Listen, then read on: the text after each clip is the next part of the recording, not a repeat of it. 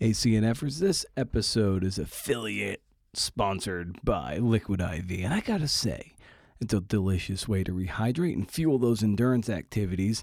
Or if you just want to zhuzh up your water. As some of you know, I've been training for the unsanctioned Mackenzie Marathon, which must be postponed. My fitness is not coming around. Uh, I'll, I'll say just a little more about that in a second. Yeah.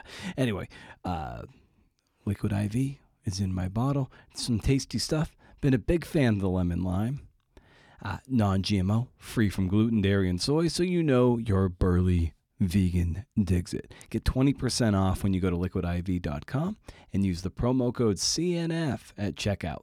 That's 20% off anything you order when you shop Better Hydration today using promo code CNF at liquidiv.com. And it's an affiliate partnership, so Brendan only gets paid if you buy stuff. So think about buying some stuff. I like the sound of that. I just stop writing and I I go out for a coffee and then uh, I text ten friends telling them uh, uh, I want to die.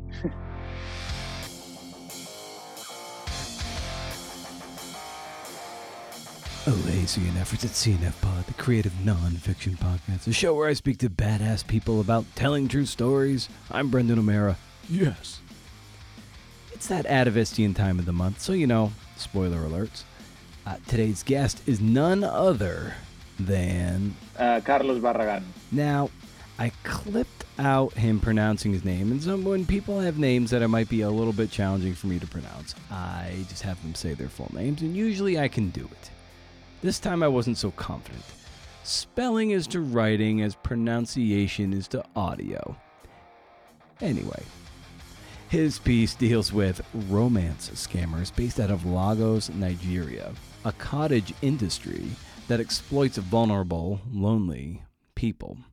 We've likely all been tapped by a scammer of this nature. Like, I'll occasionally get a DM from someone on Twitter or Instagram, and it'll be this uh, either a pirated image or a beautifully rendered AI generated image of like a coquettish Japanese woman saying how much they love my work. And right there, I know we're we're in for a scam. I'm like, that's a lie, and you know it. That's what I think, and I just block them. Uh, but for someone who is lonely, who wants connection, who might not be armed with the right degree of internet literacy, the sharks can smell that blood. And Carlos's mother was a victim of this, and it sent Carlos on a hunt to find these what they're called Yahoo boys. Uh, Yahoo being uh, just Yahoo.com. Yeah, so that's the nickname. Yeah, uh, understood. Good, good, good, good. Okay. Uh, make sure you're heading over to brendanomeara.com hey, hey, for show notes and to sign up for the Rage Against the Algorithm newsletter. Just click the lightning bolt on my website and it'll take you to rageagainstthealgorithm.substack.com. There you get some bonus stuff. There, there, there could be some bonus stuff coming down the pipe. Maybe, probably not. I don't know. Maybe. First of the month, no spam, can't beat it. As I said in the Liquid IV reading, uh, the Mackenzie Marathon that I had originally scheduled for August 5th, which is roughly a month from now, uh, I, I have to just postpone it. Uh, my fitness, like I'm not missing workouts, but my fitness just isn't coming along at the pace I'd like. And it it could be a disaster. So I'm probably gonna have to punt on that for like two months. So if you planned on it, and there was one person who did plan on joining me, uh, if there are more, I'm, I, a rain check is in order, and a new date will be, come down the line. Um, but for that one person, uh, I'll reach out to you, and uh, well, I'll let you know or you can do it. It's up to you. Whatevs. Uh, if you dig the show, consider sharing it with your networks uh, so we can grow the pie and get this CNF thing into the brains of other CNFers who need the juice. You can also leave a kind review on Apple Podcasts so the wayward CNFer might say, shit, I'll give that a shot. And speaking of reviews, we got a new one. And this one is, oh man, so germane to today's conversation. And if you leave a review on the show, I always read them when they come in. It, it's uh, a bit of a drought of late. So this was wonderful to get this one uh, the other day from Agave Maria underscore. Here it is, my favorite writing podcast. Aw. Uh, I've learned so much from this podcast. Uh, Brendan O'Meara hey, is an excellent host who's able to dig into deep conversations about writing craft and practices with his guests. He doesn't shy away from talking about the messy parts of the writing, too the insecurities, the difficulty of making time, and all the other challenges that writers often face. Listening helps me feel like I'm not alone in that struggle and gives me valuable ideas for moving through challenges. And here we go. This, this is the real part that makes it germane to today. I especially love the Atavist features, hey, and look forward to my monthly ritual of listening to O'Meara's conversations with Atavist editors and writers. I hope anyone reading this finds as much joy, solidarity, and learning as I've found through listening to the CNF podcast. That's a home run review right there. Thank you, Agave Maria underscore. Amazing stuff. So cool. And I just love that it, we get I get to read that review on the day that I'm putting out another Atavist interview. There's also uh, patreon.com slash cnfpod. If you want to drop a few bucks in the hat, if you glean some value, show is free, but it sure as hell ain't cheap. I've, I'm wrapping up some of the one-on-ones that I'm doing with some patrons so far of any tier. Uh, it's not necessarily going to be a regular thing, but I threw it out there, and a chunk of the patron Patreon audience uh, took advantage of it. Sometimes all you need to do is talk things out, and that's what we've been doing. Going to close off that spigot very soon, so get in on it while you can. Lastly, we're going to do a shout out to Athletic Brewing, best damn non alcoholic beer out there. And you know, that could be some of the reason why my fitness isn't coming along. Yeah, not a paid plug, but I'm uh, a brand ambassador. Not because I'm drinking too much athletic, because I'm drinking other things that do have alcohol in it. I, am a brand ambassador for Athletic, and I want to celebrate this amazing product. Go to athleticbrewing.com, use my uh, my referral link, and use the promo code BRENDANO20 at checkout, and you get a nice little discount on your first order. I don't get any money, and they're not officially a sponsor of the podcast. I just get points for swag and beer. Give it a shot. Give it a can. Okay, here we go. First, we're going to hear from lead editor editor in chief, and author of Sisters in Hate, Seyward Darby. Okay? That's how we do it around here. You ready to rock? I said, Are you ready to rock?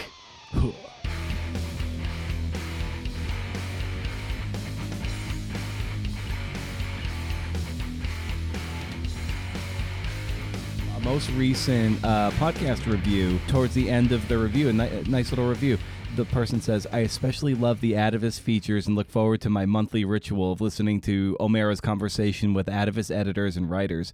She's the first person, I believe it's a woman, who uh, mentioned the the Atavist things in, in a review. So it's like, oh, I want to, I wanted to share that with you as we got going.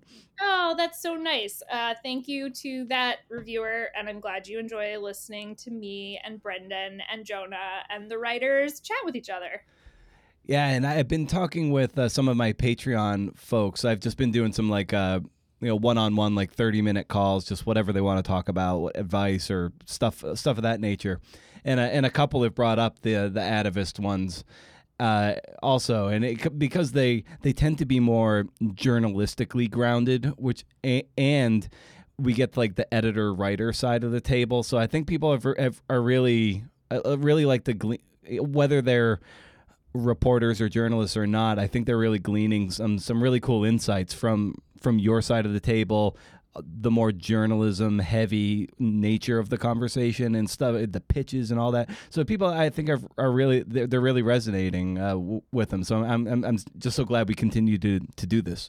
Yeah, no, me me too. Um, and you know, I think it's important journalism particularly this kind of journalism is such a collaborative process and so you know really understanding what goes in on all sides um, is is illuminating so um, yeah so i'm glad people are enjoying it thanks people Carlos's piece here.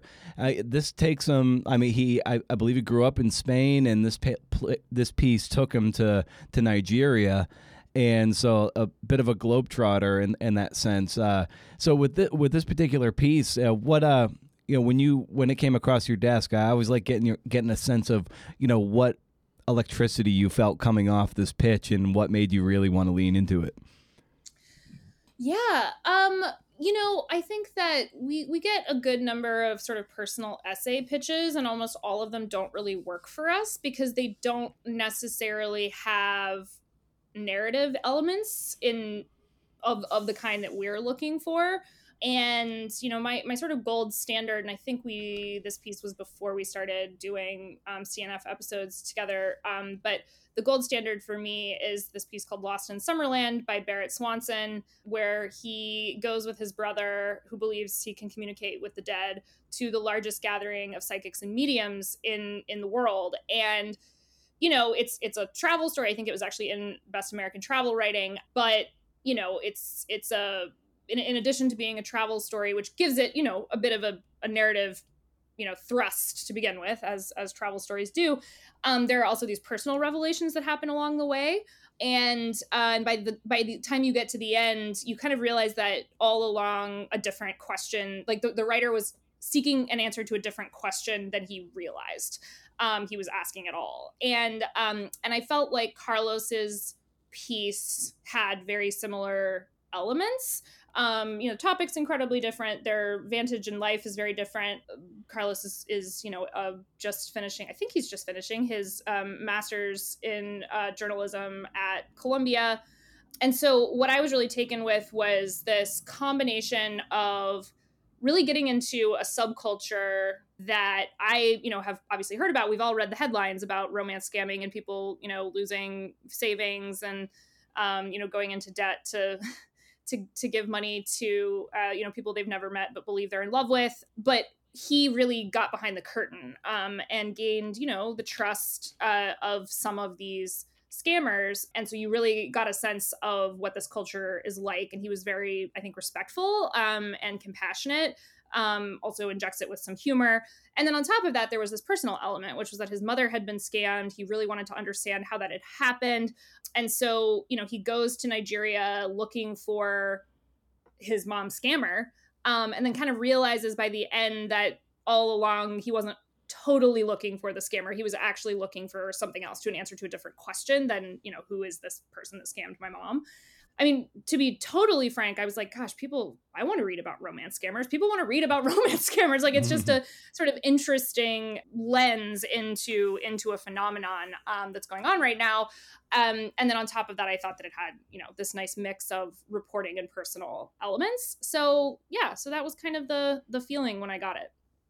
Well, there's always, I, I think every single one of us has been spammed by someone, uh, be it email or DMs or people trying to follow us on various social media platforms that have this element of they're they're phishing, they're trying to engender some they're trying to get their tentacles into your life somehow.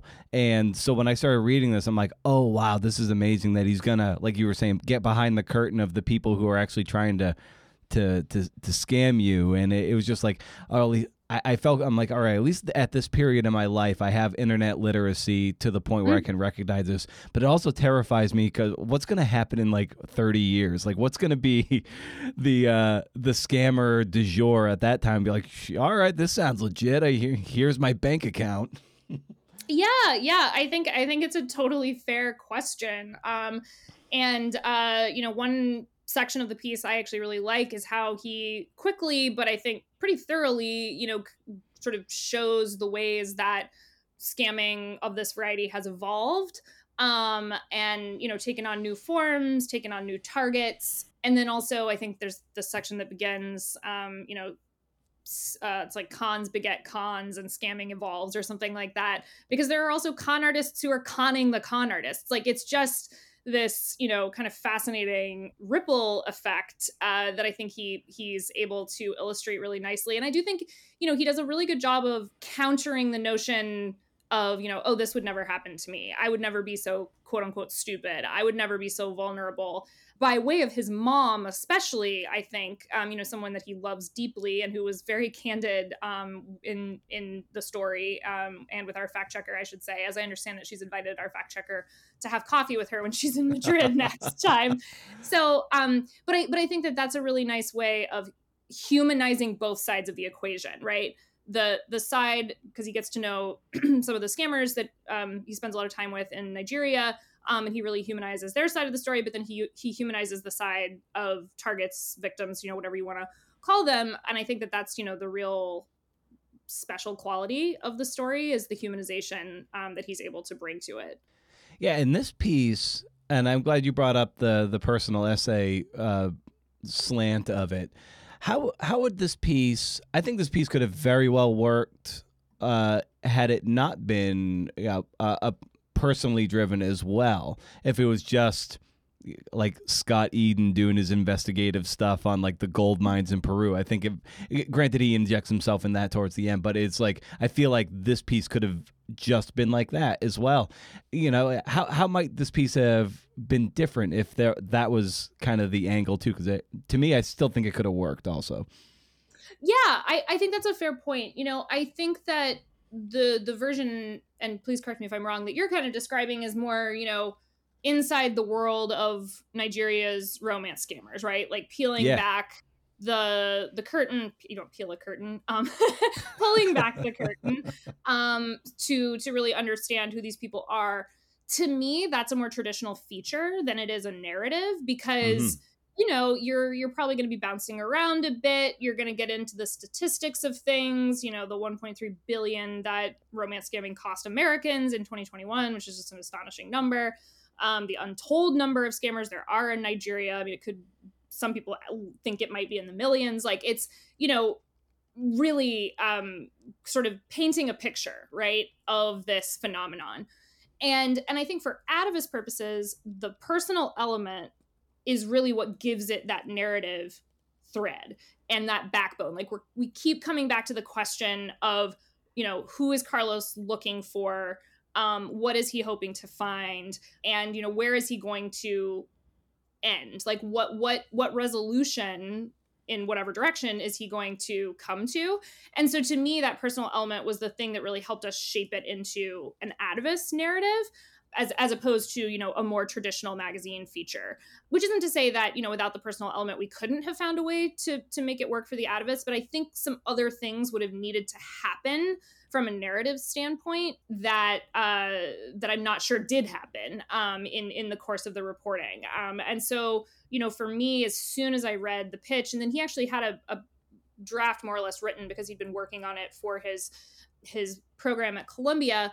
Um, you know, really the personal element stood out to me, and I saw how that could be uh, sort of our anchor as we went through it and you know returning to this question of what happened to his mom why did it happen um, and you know how his thinking about it changes in the course of of this journey yeah i love how the the first person well deployed becomes a very good storytelling device and that works very well here i think so too. And you know i i mean i generally am a fan of first person um, not in not for the sake of it you know not for the sake of using i and me. But oftentimes i do feel like the sort of prohibition that existed on it for the longest time did a disservice to to some stories because you know p- putting oneself in it is often you know a helpful way of seeing things more clearly um, more genuinely and uh, and i think that yeah carlos's like unique first person perspective was i don't know it, he he kind of becomes the reader's eyes in the story but at the same time you know he he interrogates himself like he turns his own lens on himself which i think um, by the end is is you know where where the story sort of lands is that he realizes he needs to turn around and take a look in the mirror and sort of question some of his own questions if you will. So yeah i'm glad the first person worked for you. And i always love getting a sense of the editorial challenges that you face as you're trying to shape the piece into its best possible version. And so, what were any challenges that you encountered here, just on your side of the table, to to manifest the best version of Carlos's story?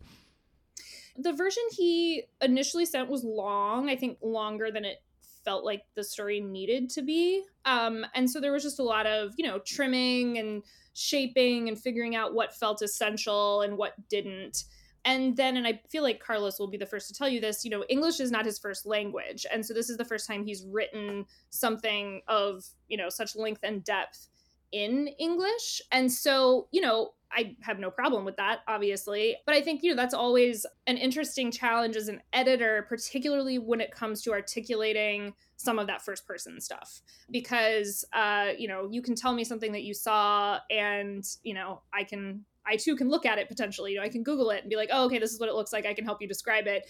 Um, but getting you know somebody to sort of articulate a metaphor or something about you know they're thinking of themselves or whatever that can take a bit more back and forth just because things can get lost in translation so there were a couple of points in the piece where you know we went back and forth a little bit more and it was more of that first person stuff. Um, and Carlos was great in saying, you know, I would say, I think maybe this is what you're trying to say, and he would say, no, that's actually not what I'm trying to say, you know, mm. and and sort of working to get to to a point where you know it it worked for him, it worked for me. But, you know, I think I don't know. One of the pleasures of being an editor is being challenged in that way sometimes. So very nice. Well, I want to turn this over to, to Carlos, and we'll have a conversation with him about this piece and his mom and how everything uh, tied together. But as always, Seyward, it's always great to get your insights from your side of the table. So thanks for the time as always. Thanks so much, Brendan.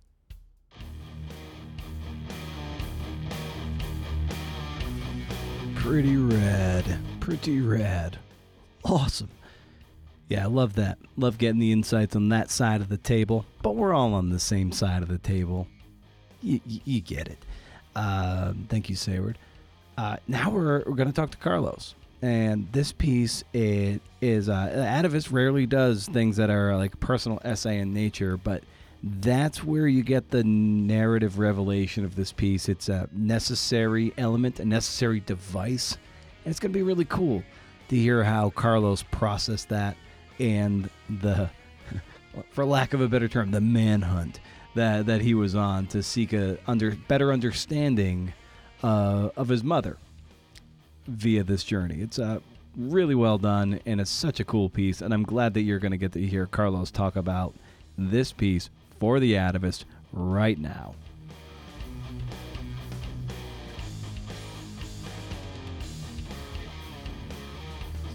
Story got on your radar because of uh, the, these romance scammers. Um, one got in touch with your mom. So why don't you just like kind of take us to that moment of how this how how you arrived at this story and specifically you know how your mother was uh, initially affected by it. Well, in 2015, I was 19 years old. Uh, I didn't even know that I was a journalist. I was studying at the university and my mother, who um, was a single mother for her, like almost her entire life, um, was looking for a partner, and she was very frustrated. And I remember when I talked to her and I encouraged her to to try Tinder because she wasn't having any success. And at some point, she was very excited about a guy that she had met at uh, on Tinder, and at some point, of course, uh, her sons, my my brothers and me, we weren't very excited. We just, I don't know how to put it, but we were like, okay, mom, uh, good for you. Mm-hmm. So we didn't pay a lot of like we didn't pay any attention at all, which is important to understand how it like why it ended, how it ended but uh, at some point my mother kept telling us about this guy and of course many red flags. Um, we we saw many red flags. And uh, at some point we we we were disco- we were like we discovered that this guy was an, an american soldier based in afghanistan. Of course when we know when we uh, knew that this guy was supposedly in afghanistan it raised a lot of questions. So long story short uh, my mother at some point told us that the guy was gonna send uh, gold bars, uh, for like solid gold bars to our house, and at that point, I was like, "This is a scam." But how am I'm gonna prove to my mother that this is a scam? So um, after after that, um, I kept thinking, and I found a way to prove it to her, and for a while, like like in, in a couple of days, my mother understood that she was being targeted, that that it was a scam, and it was pretty bleak. But at least, but only for one or two days, because I don't know. Like my mother was very resilient, and she understood pretty quickly when I saw to her that the emails weren't coming from Syria or Afghanistan, but they were coming from uh, Lagos. in Nigeria.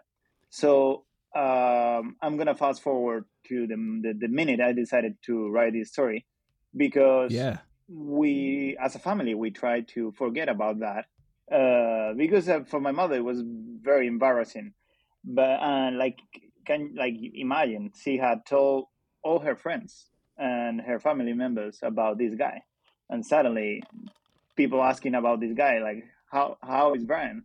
Well brian uh, how funny it is that brian is not brian um, so after three or four years i became a journalist and i started working in a newspaper in spain and i was a bit obsessed with that story but uh, i didn't know how to tell it and I remember that at some point I read in, um, I think it was the Washington Post, uh, an article about romance scams. And for me, romance scams was a personal story, but I never had thought about that as a, like a, a global problem. And when I read that story, I, I understood that there was a whole story behind behind uh, my mother's scam. So uh, at that moment, I started thinking about a way to tell the story. And when the pandemic started, my mother uh, was was very very lonely, and I remember thinking mm. about this story, and that's when I decided that uh, I wanted to know what was going on in Nigeria.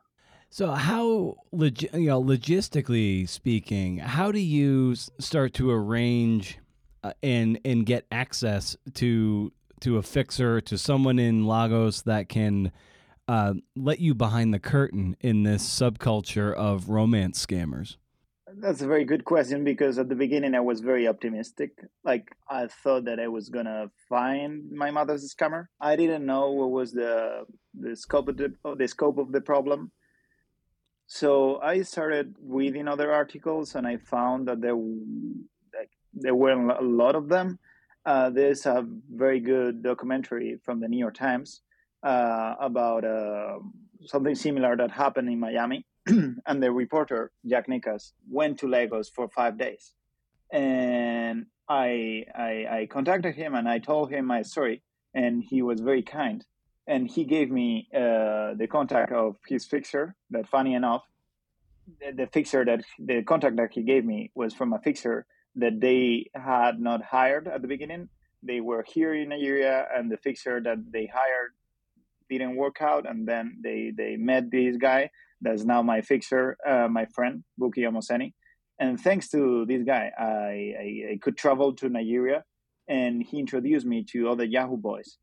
The funny thing, well, now it's funny, but at that moment it wasn't funny, was that when I traveled here to Nigeria, first of all, I was I, I, I met Buki, and Buki um, introduced me to other Yahoo boys, in particular to Biggie, who is a Yahoo boy that I quoted in the story. But after 24 hours, Buki got very, was very ill, and he was sleeping at the hotel the whole day. So I was suddenly I was in Lagos with this Yahoo boy who was barely like yeah, it was he was like 29 and I was a bit like, wow, what's going on? What should I do? But uh, in terms of the story, it was better because mm, I'm not gonna say that we became friends, but in a way, Biggie and I we got very close to each other. And Buki was sent to the hospital, and suddenly my new fixer was a Yahoo boy who helped me uh, meet other Yahoo boys, and specifically, he thanks to that, I, I, I happened to see more about his life. I he was more human in a way because he was not only a Yahoo boy, but he was a person. He was living with me. He was taking me everywhere. He was showing me his conversations, and I think that it was a bit uh, like accidentally, but I met a Yahoo boy and all others through him as well um, by chance. Yeah, what was your assumption of what the Yahoo Boys would be uh, before you met them, and then once you met them, and especially with Biggie, who was your fixer essentially, like how did your assumptions uh, and your impressions of them change over time? At the beginning, I had a I had I had a few problems picturing them because if you go to the internet, there are many articles about romance scams. There are many victims on the internet uh, telling their stories. Well, not, not not that many because it promotes a lot of same. But what it's really difficult to find is like stories about Yahoo boys, and of course you can find a story that the, like picture them as callous people that are like also sallow mm-hmm. and they are very like evil. And of course some of them they are but it's more complex than that. And at the beginning i was like probably influenced by that that idea. But when i met them i was surprised because especially I, uh, I had this idea of the nigerian prince which is like a, a bit of a cliche. I had this idea of like whenever you go to twitter or instagram you get messages from uh, scammers who are like it's obviously a scam a scam and what I the the the, the, the what what what changed in my mind was that I realized these guys, some of them, they were very smart. They something, for example, I'm gonna put I'm gonna give you an example. I was struck. I was like really surprised by the fact that some of them could spend one or two months talking to a victim without asking for money, and that's wild. And you know, like how much, like how the, the, the, the, the time and the resources they have to put uh, into the victims. So these guys are guys who are like thinking about this 24 7 because, well, and also the, the, the, there is for, uh, for sure the, um, the, like the problem about poverty that if you ask here why they are doing it, it's like poverty is number one uh, reason they give um, so probably what changed most was that uh, at the beginning, I had this uh, idea about them as being like monolithic, like uh, something that uh, that it was like one dimensional. And now, after reporting and after talking to them, I see them as human beings. Like, of course, they are doing evil, but some of them are more evil than others. Some of them are more pushed by their circumstances and they know that they, what they are doing is bad. Others are not. Like in every kind of industry, you can see that. Um, well, of course, they like th- more three dimensional characters. What they're really exploiting, and what you write about too, and this was f- just further exacerbated by the pandemic, is just the pretty much a, a, a, an epidemic, especially in the United States, of like loneliness. So like, uh, so what struck you about just the the loneliness crisis that we might have, you know, in, in Europe or the United States, and it's something that uh, really affected your mom too at this time. Totally, totally. I had that angle from the beginning because writing this piece and thinking about the project, I've realized that uh, writing about loneliness, especially writing about other people's loneliness, is really hard. You know, because when a person is lonely or is like living alone, you are not seeing it, and it's not that easy for a lonely person to describe their loneliness. Um, I'm not sure why, but uh, but it's hard. Whenever I've talked to other uh, other romance scam victims, um, they struggle, and it was one of the first questions well if not the first one of the the, the topics that uh, was raised over and over in my interviews not only with romance scam victims or their families but also with yahoo boys. And the smartest ones knew what's going on in europe and in the us probably in the western world uh, with loneliness because all of them they always point out that the, the, the thing that like the most important thing wasn't love or like the, the most important thing was attention. And it took a while for me to realize that there are so many people. Most of them are older but uh, not everybody but so many people in, around us they don't talk to anyone. Like they wake up and they don't have messages uh, they go to sleep and they don't have messages they have talked to uh, nobody and after a while, just receiving and "How was your day, babe?" That was how Biggie put it to me, mm. uh, the, the the Yahoo boy. That's very important to some people, and it's something that is wild because here in Nigeria, as in other Western African countries, they always tell me that their concept of loneliness is different. Like I remember talking to a Yahoo boy girl, a girlfriend, and she was very dismissive of the victims uh, because they were like here in Nigeria, for example, when we are lonely, we go to see uh, our brother or our sister. We go to their house, but not in America or in Europe. If you're lonely, you go to the internet and you send money to someone that you've never met. Of course, this is this is her way of, of seeing things, but it, like very bluntly.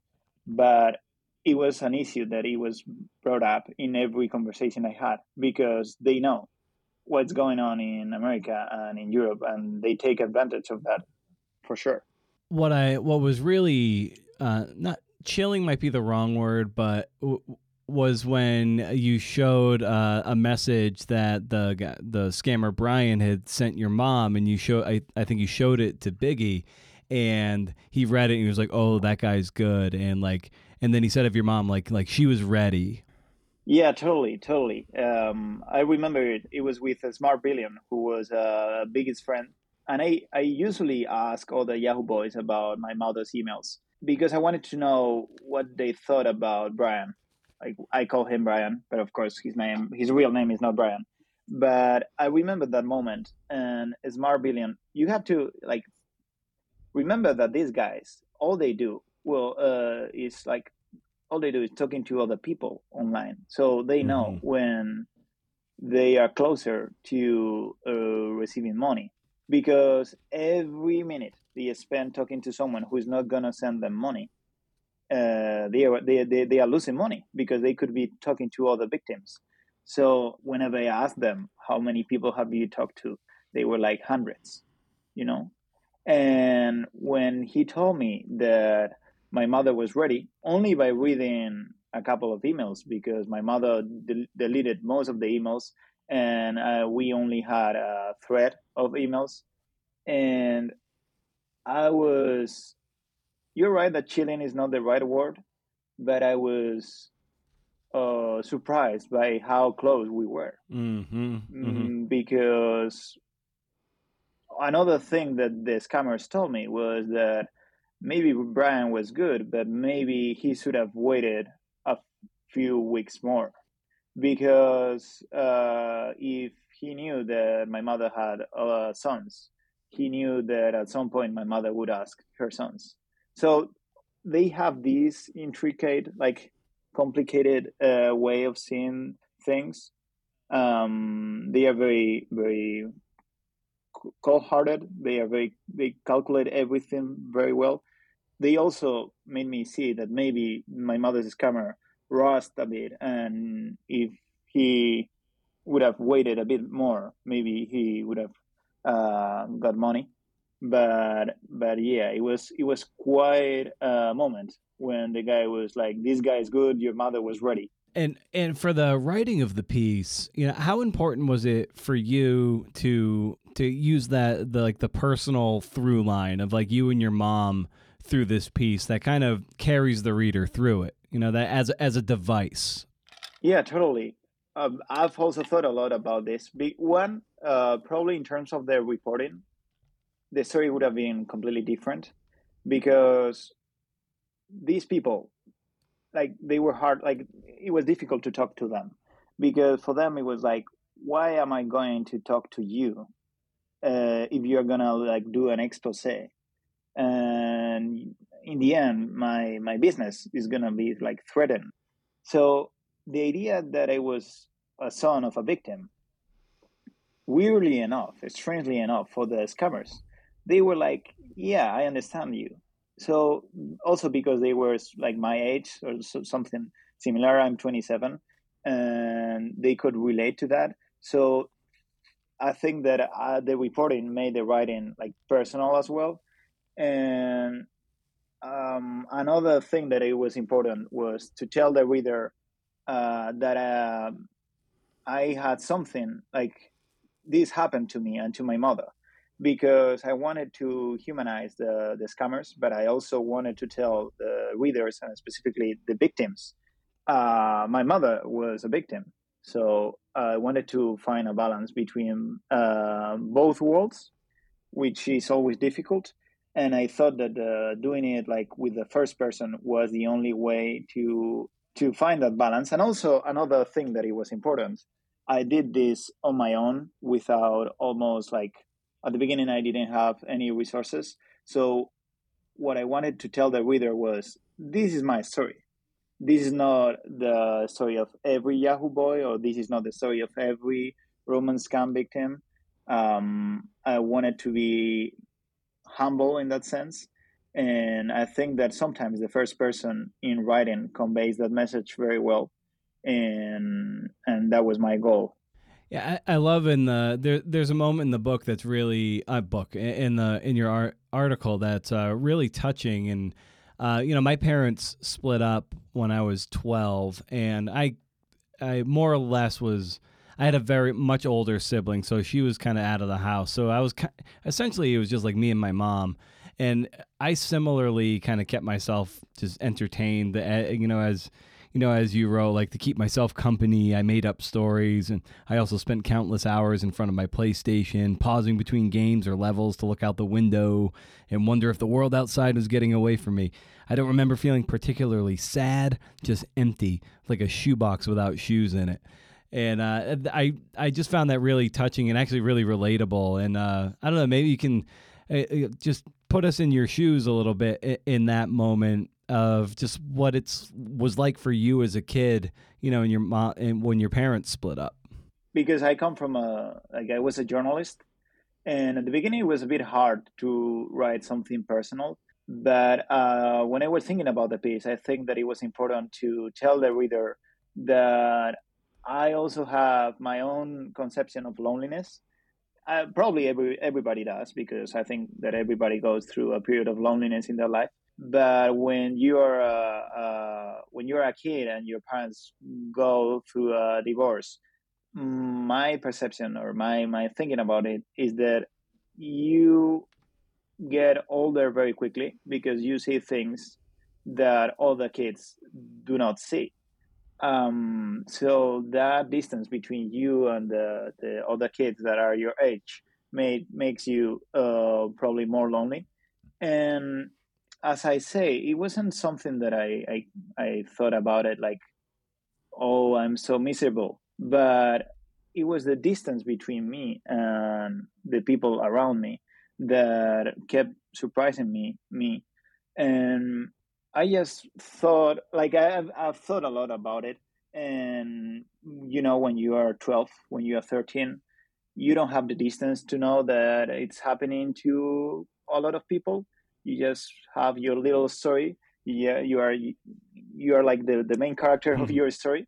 So I remember thinking about that a lot, quite a lot, and probably mm, being a bit dramatic mm-hmm. about it yeah i remember that i couldn't sleep for example so like i was alone uh, at home because maybe my mother wasn't at home and i couldn't sleep and i kept thinking about what it was to be alone and i kept thinking if other boys or girls were alone too yeah and at the towards the end of the the piece you know, you write that it, this it wasn't necessarily about finding out who this who scammed your mom. It was about trying to bridge the gap between your sense of your mom and her sense of herself. And how, how did that gap uh, narrow uh, throughout the process of of reporting this piece and writing this piece? Uh, the beginning, I was, you know, I was thinking about this as, a, as the perfect narrative arc. You know, even if I didn't find him, uh, well, no, I wanted to find him because I imagined this perfect narrative arc where, uh, you know, like it was too tight, yeah. too perfect. And for the story, I thought that that that was it.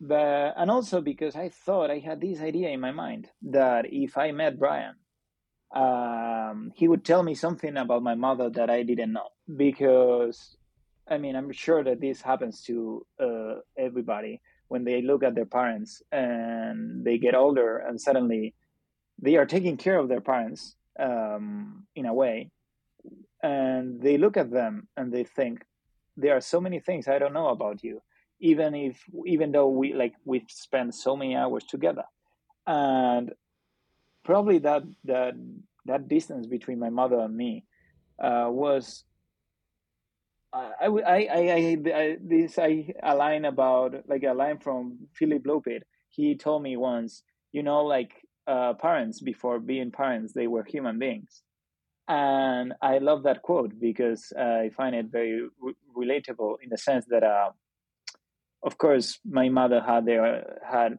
her own thoughts, her own fears, like there were so many things that I didn't see or I didn't think when I was a kid that I don't know what's going on in her mind. And of course, after the story, I don't think that I uh, now I know more, but probably I'm more aware that that distance sometimes is impossible to uh, erase. But if you are more aware of that distance, maybe you can be uh, closer to the people that you love. Yeah, that that leads to my my next question, which was like, how did this this journey, personal journey uh, of uh, this kind of exploration, uh, how did this change the relate? Uh, just change your change your relationship with your mother, or at least maybe change your understanding of your mother. Um, well, first of all, I have to acknowledge and thank her for for being brave. Right. Yeah. Because if she if she had told me, look, I don't want I don't want my name on the story. I don't want you telling the story. it's so embarrassing. Um, I I wouldn't have told the story, of course. So um, my mother from the beginning, she was excited, elated on on like because I was writing the story, and her main motivation was that uh, she kept telling me and my brothers, I wasn't scammed because of my sons but if you had not been there, uh, probably I would have been scammed. Like I would have sent money, and I'm sure that it's happening to so many women. My my mother believes that it's only happening to women, but it's happening to men as well. But her point was, let's try to help those women who are, are more lonely than I am. And from the very beginning, she was eager that I was telling her story. I would say that as a, my personal journey from the beginning, I had a very close relationship with my mother, but probably now I'm more aware of the things that she that she did for us, for me and my brothers. You know, when you look at all, all the people, when you look at your parents, especially if they they are divorced, uh, when you look at a single par- a single parent, there are so many things that you didn't see, the efforts they made, uh, the struggles they went through, that you kind of forget. I, at least in the case of my mother, taking care of us, uh, working hard, and paying for our education and for everything, sometimes meant not going out, not meeting other people, and that's something that uh, before writing this story, I thought I, I didn't I didn't think so. Probably I'm more aware of my mother's efforts to raise us and so far as the sitting down to write this piece and get your head around everything with your research and your reporting, like what is the you know your practice in how any idiosyncratic routines that you adhere by so you can get into the right headspace to start writing? Well, first of all, I need to have a beginning. Uh, I struggle a lot writing a piece if I don't have uh, like an image, like a, an initial image where I can start like the, the piece. Uh, it doesn't matter if uh, after that I change the beginning a bit, but um, I keep reading the piece every time I'm writing it. So uh, at some point I need to have a beginning very advanced in a way. So then uh, with this piece, I, am gonna I'm gonna say like, I'm gonna tell the truth. I struggle a lot with the structure because it was a, a, difficult piece to to write in the in the sense that uh, there are so many different angles and so many different voices that sometimes I struggled a bit. Um, but I have to say that, and this might sound uh, counterintuitive or um, a bit weird, but be, I'm I'm I'm a Spanish writer, and this is the first like long piece that I've ever written in in English. But in some way, I think of course, it was the hard, but in some way, I think that was an advantage because when you have less tools, you know, like you know what you can do, and you you know what you can't Mhm. do. So in that sense, um, the writing came mm, easier. Um, and probably I always had this idea that probably the piece was something like a coming of age book. Uh, I hate that expression. I don't know why I said it, uh, but I I always had this idea that that the, the because I didn't find the guy the the there had to be some kind of moral evolution to to the character to who, who was me. But of course it couldn't be something very obvious because then if it's too tight too perfect the reader will notice. And i usually hate that as well. So it was like building the structure was this difficult like building this this kind of building um, where you have to do one thing without doing it. We like it might sound weird, but uh, yeah, I was always trying to build that uh, moral evolution of the character without ha- being too present. Yeah, well, it, without it being tied up nicely, where you get to confront the the scammer who you know scan, scams your mom. It's like the the journey then becomes more internal, and the revelation is discoveries you and a greater understanding that you have, uh, you know, with your mother. And I think that has is its own payoff, and in, in the end. Totally, and uh, I've also thought a lot about it. Like, what would have done if I had met Brian?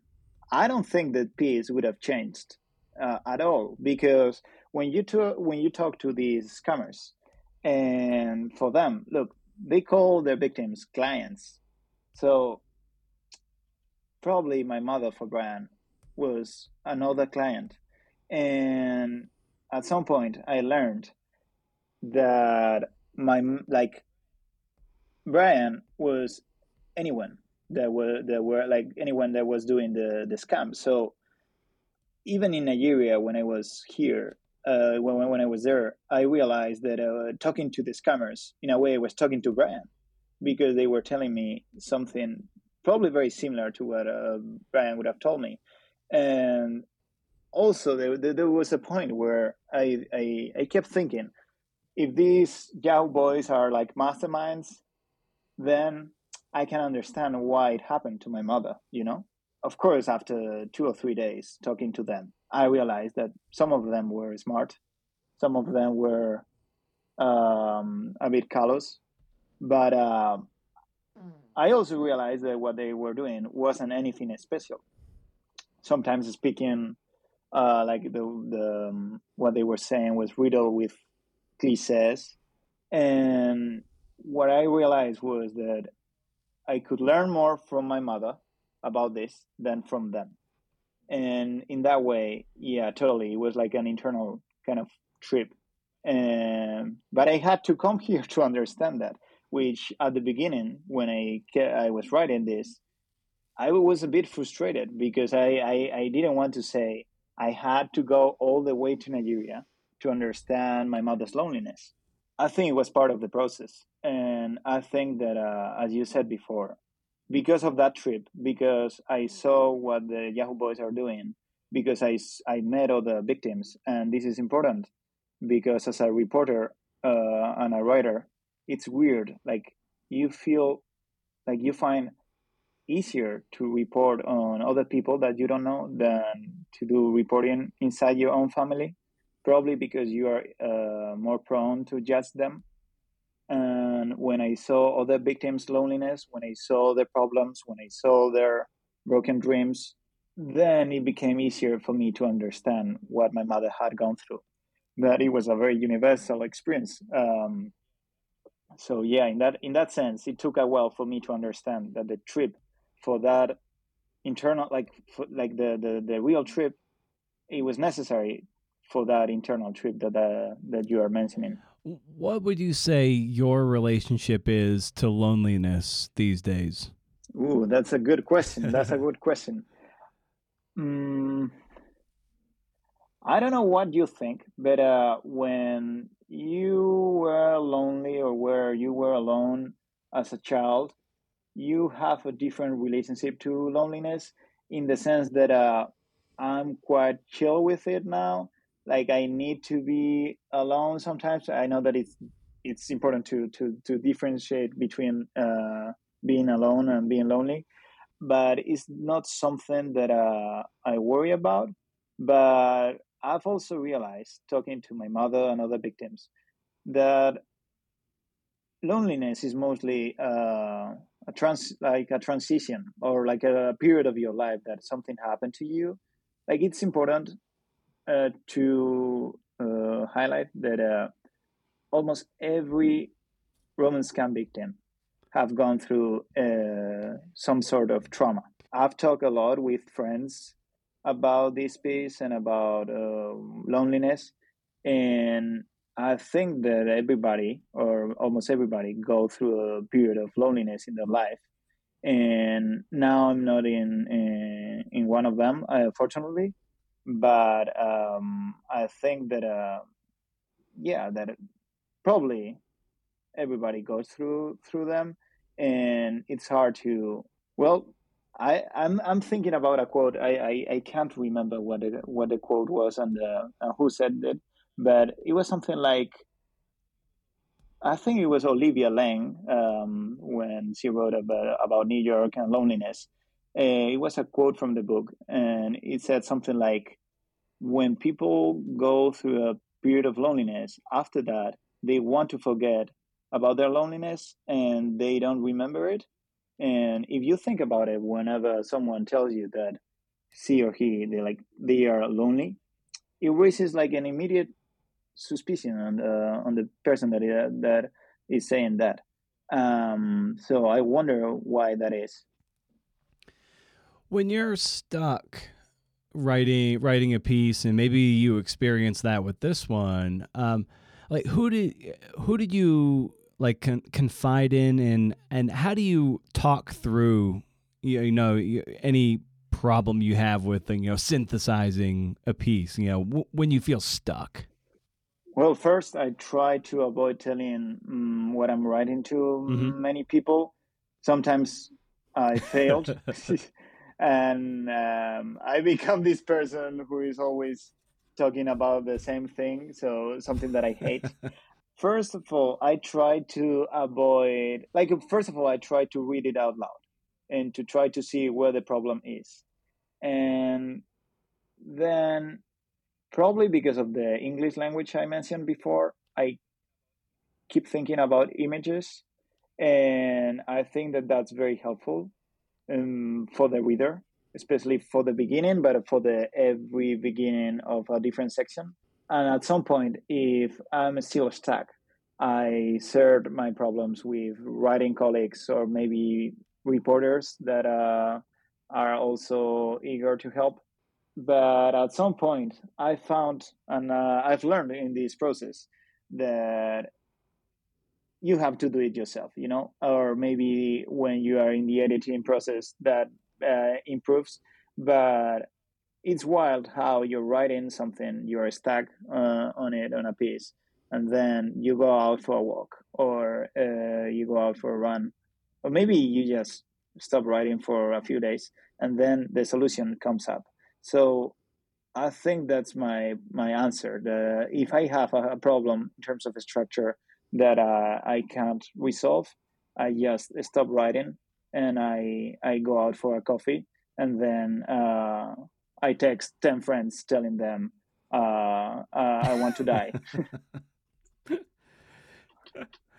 uh, yeah, yeah, I, I I hear you there. That's uh like when you're sitting down to write, are you are you much of a an outliner or for when you when you're thinking about structure?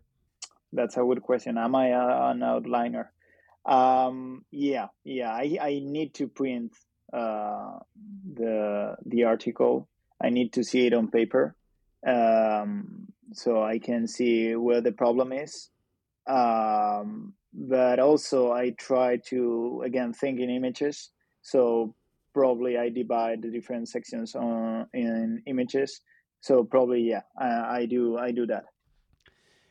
Yeah, and and when you're you know so, so, some reporters they really love you know the research and reporting phase some like the writing. Uh you know for you where do you feel most like alive and engaged in the process? Okay probably this sounds like cliche because i've heard so many writers talking about this but for me i mean it's true. When you have written the piece and you are editing and you have like 90% of the piece and you see like the light mm. at the end of the tunnel tunnel that's for me the best part. Reporting is also quite good, uh, quite funny as like quite fun as well. Um, the other day I went to see a, a book presentation by Patrick Radden Keefe, a writer oh, that yeah. I really he's admire. Great. Yeah, and I he yeah he's great. He was saying something very interesting um, that whenever he's doing like interviewing a, a, a person when he's doing research, he's also thinking in terms of their writing. Probably that's my favorite part as well. I, I, I know that I have to get better because sometimes it's really hard to to well to think to ask questions and at the same time think in terms of the narrative. But for example, when I'm out um, in a car in Lagos, or where, uh, for example, when I'm with the Juju priest in um, in the outskirts of Lagos, and I'm asking that I'm asking him questions. I I also try to picture that scene in terms of the narrative, and for me that's the more like the the the, the more the most fun part of writing the story because it's like a like building like yeah like a puzzle. So uh, it's quite fun. Then of course the hardest part is just sit and write because you have the the pieces of the puzzle but you have no idea how to how to do it. Well that yeah that's that's the challenge too. It, it, early on like it, almost trying to see the shape of a piece inside your head as you're reporting it, it's a fine balance because you're like i want to just let the reporting tell me what the story's going to be but also you have to kind of think oh what is the shape of this or what is it i'm really trying to say? And that can also shape your reporting. So it, it's like one yeah like one is totally. like very passive but important but the other is a bit more pointed if that makes any sense. Oh totally. I agree 100% with you. Because at the beginning and also with this story for example like i was doing interviews. And for example we i had a, an apartment in mainland lagos and people like for example yahoo boys came to the apartment and the interviews went great but in terms of the narrative I realized that it was very, um, I was stuck in the apartment and there was no movement. And this is important, but at, at the same time, if you are thinking too much about the narrative, you are in a way closing the door for other stories. It's a contradiction in itself, but sometimes when I, I get relaxed in an interview, when I am like, okay, I'm not gonna think about anything else. I'm just gonna go with the with the interviewee like whatever he or she wants to tell me. And sometimes they they they take you to uh, incredible places. Like they tell you stories that are wild.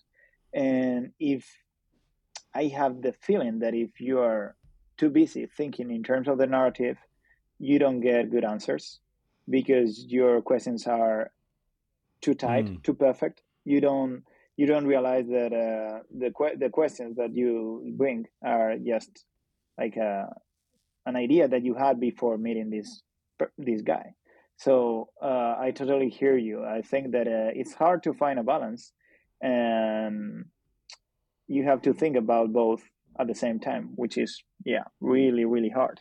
And you mentioned Patrick Radden Keefe. Uh, I wonder who else might be, you know, writers and or journalists, narrative journalists who you deeply admire, and you know whose work that you want to emulate and, and imitate and become ideally? I mean, Patrick Radden Keefe for me is mm, kind of like my idol. Yeah. Um, uh, every every book that he's written is like amazing. Um, probably I'm trying to strike a balance. Uh, here we go, trying to compare myself to Patrick Radden Keefe and Emmanuel Carrère. I, I really like the first Emmanuel Carrère, the French writer um, because he combined uh, the first person with reporting. And but I'm talking about the first Emmanuel Carrère, the, his first books, because there's something very liberating about the idea of writing from the first person, especially if you don't have the New Yorker resources, for example, where like you can spend six months reporting on something. Um, it's very liberating because it's a way to say, this is my story, and probably there are others as well. And I really like, for example, uh, I don't know what's the English title of the Manuel Carrère first book or the, the, the most famous book. I don't remember. I think it's the the adversary. The adversary. Okay. Um, I don't know if you have read it, but um, it em- emulates um, True Blood, uh, mm-hmm. Cold Blood. Sorry, but Carrera was very uh, dismissive of of uh, Capote because in a way, the, the beginning of uh, Emmanuel Carrera's book, that in uh, long story short, his book is about a guy who pretended to be someone else. No, who pretended to, well, to have a, a job. And after 15 or 20 years, I don't remember, um, his family was to uncover all of it. He, his family was going to discover it. And when he was to be discovered, like when he was, like, people were to know that he was a fraud he killed his family and he tried to kill himself. And he didn't. And Emmanuel Carrère started talking to him while he was in, in prison. But my point is that that book starts with uh, the day that this guy killed his family. I was doing something like with my kids.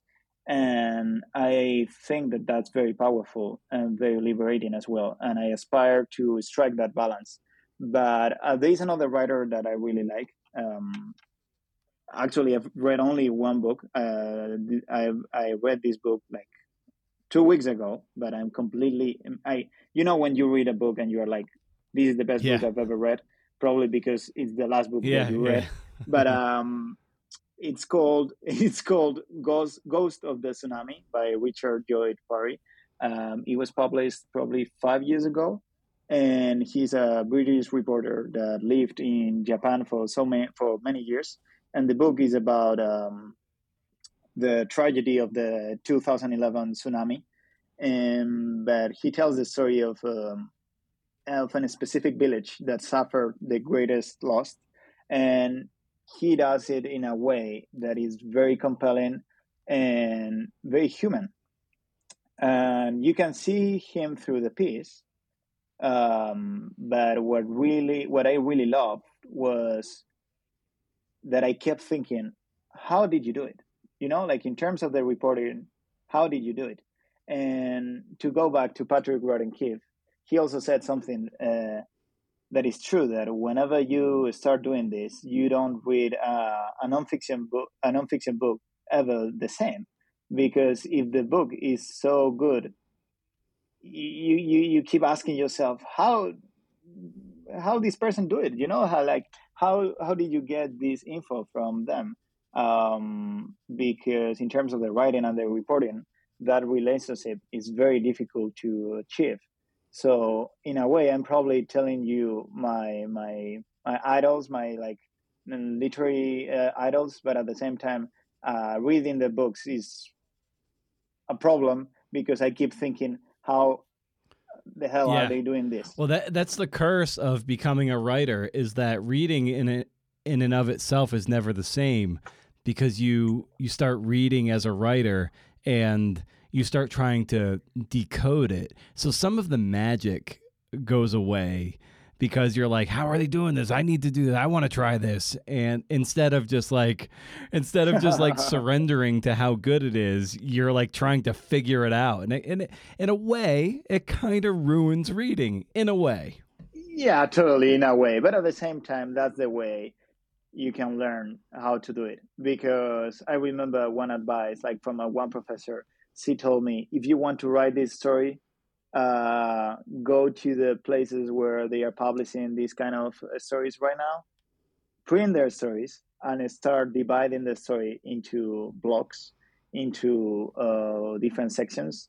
Try to think how the writer thought, like how, how the writer drafted this story. Try to think uh, like them. And it ruins the story, but you learn a lot from uh, taking the pieces that uh, your favorite writers have written and thinking how they solve the problems that you are you are having, right? Like, for example, how the, how I'm I'm gonna solve this problem that I have here with this transition, or how I'm gonna solve the problem of what happens if I bring this character too soon and then it disappears. How I'm gonna uh, help the reader understand or help the reader remember this person later on in the text. You know, there are so many tricks that you can learn from reading these people that it's wild. And there are things that I'm saying right now that I want to do after this interview because I think there are much more things that I can learn from reading Patrick Radden Keefe than uh, what I thought. So yeah, if you take a piece from or like a book from your favorite writer and you start like thinking in terms of the structure, thinking in terms of the style, thinking in terms of each paragraph, what like what's the goal of each paragraph. Uh, you might get crazy, but in the in the um, well, like getting crazy, you will learn a lot from it. Oh, I love that. Well, well, Carlos, I, I like to end these conversations by asking the guest, you in this case, uh, a recommendation for the listeners uh, out there, and and that can just be anything you're excited about, a TV show, a book, or uh, you know, a brand of socks that you really like. So uh, it's so I'll I'll leave that up to you. You know, what would you recommend for the listeners out there? Oh, well, I thought about that book, The Ghost of the Tsunami, but I'm gonna recommend a different one. And uh, as a Spaniard, I'm gonna I'm gonna I'm gonna recommend a book called The Forging of a Rebel by journalist and writer Arturo Barea. Uh, he was a writer in the 20th century during the Civil War in Spain, and he wrote a trilogy called The Forging of a Rebel that is probably my favorite book of all times. I gave it to um, a few people in the like maybe in the last few years. And I'm quite obsessed with it because I think that in the three books, one of them is about his upbringing in Madrid in the 1920s, in a, like a poor, like a poor uh, neighborhood. The second one is about a war the, that happened in Morocco later on, and the third one is about the Civil War. And Arturo Barea was in the in the side of the Republicans. He had to um, he he had to go to London um, because of the, the, the dictatorship, and he died there. He died in the exile. And within this book, you you are like you are you learn so much about writing, but also about about living. And he has a quote that is amazing. I don't remember the particular quote in English, but I'm gonna destroy the quote. I'm sorry, Arturo Barea's uh, relatives, but it's something like to to write truthfully, to write like with truth, you really have to live truthfully, and I think that's beautiful. And uh, I try to remember every day that if you really want to write truthfully, you have to try to live first, to have experiences, to know more about people, to be more a human being. And uh, I hope that uh, we writers remember that um, every time we try writing. Well, that's amazing. That's a great place. Uh, that that's a great place to end our conversation. That was uh, that's really insightful and I, really brilliant. I think I'm going to be chewing on that one for the rest of the day. So, uh, so Carlos, thank you so much for this piece that you did for the Atavist, and of course, you know, thanks for coming on the show to talk shop. This was really fun. Thank you for having me. Uh, uh I'll keep listening to other conversations with future Atavist writers. Fantastic. Thanks to Carlos. Thanks to Seyward.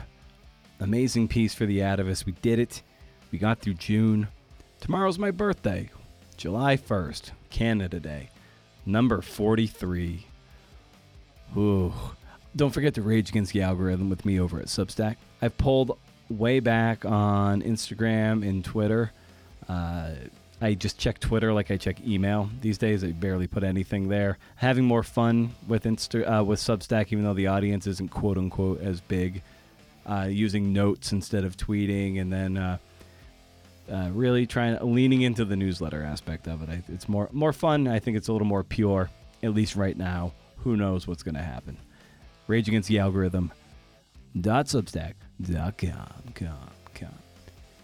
So sometimes I wonder what the fascination is with wanting to know artists and, in our case, primarily writers, routines.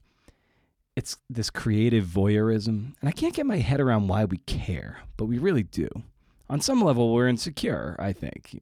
You know, we, and if we listen to how Andre Dubus III or Joyce Carol Oates or Roxane Gay, how they grease the gears to write, well, maybe we can you know, one click shop or add to cart and use some trial and error to strengthen our own practice. You know, sometimes I think that might just be a means of procrastinating, you know, of putting off doing doing the work. You know, if I just try this new thing, then maybe this is going to be the thing that does it. Yeah. Uh, I've grown less concerned with other people's routines. I used to be obsessed about it, and I still sometimes ask about it. Uh, you know, I used to I, I used to love when Tim Ferriss would ask his guests that, but then I just kind of outgrew that. Outgrew that podcast a long time ago. I wonder how many people have outgrown this one. That's a that's a that's a riff for another day about outgrowing a podcast and a guest, particular well, a guest, uh, an interviewer. I am thinking out loud, so I'm gonna stop doing that. All I'm saying is, all I care about is whether you do have a practice, something repeatable. And that gets me to a great quote I pulled from uh, Easy Strength Omnibook by Dan John, a revered strength coach. He writes at one point, like, if it isn't sustainable, repeatable, and doable, I don't do it. That's the thing with writing, be it an essay, a book, routine. If it isn't sustainable, repeatable, and doable, you won't do it. The ethos of easy strength is not really to feel the burn. You know, do the same thing every day, very low sets, very low reps. When weight feels light, add weight. If it doesn't feel light, stay the same or maybe take some off. Idea is to never miss a rep and never miss a workout. Over time, you slowly get stronger. You might not get chiseled, who knows? You know, that's that's for Instagram. But you get stronger. Uh, you might be useful. You might be someone who can actually help a friend lift his canoe up onto the top of his van that makes you useful and a good neighbor. Uh, slowly is the problem. People don't necessarily have the patience for slowly, and I get it. But slowly is, wait for it, sustainable, repeatable, and doable. We're attracted to marathon writing sessions or 1,500 words a day for a month. Feels good for like two and a half days. Then you hit the wall, and suddenly you're trying to squeeze water out of granite invariably you give up. I understand nobody can write every day. I understand that binge writing's a thing. You know, you find it in your schedule and you you do it. You know, that's no judgment. But I'd rather see you never get, you know, quote unquote sore and start just by writing, I don't know, a hundred words a day, maybe five to ten minutes and cut it off. And when that feels too light, add weight. Maybe up the word count a little bit. Maybe maybe one day, you know, you're feeling good. You're just in the flow, and to stop would be more painful than to keep going. So you go boom, and man, you just you spit out two thousand words. You know, it, it's seductive to hammer and crush, be it in the gym or in art, and it makes for great social media content. But that becomes in in and of itself performative, and that's gross. And uh, you're better than that. I know you are sustainable, repeatable, doable. Love that baby. So stay wild, see you And if you can do, interview. See ya.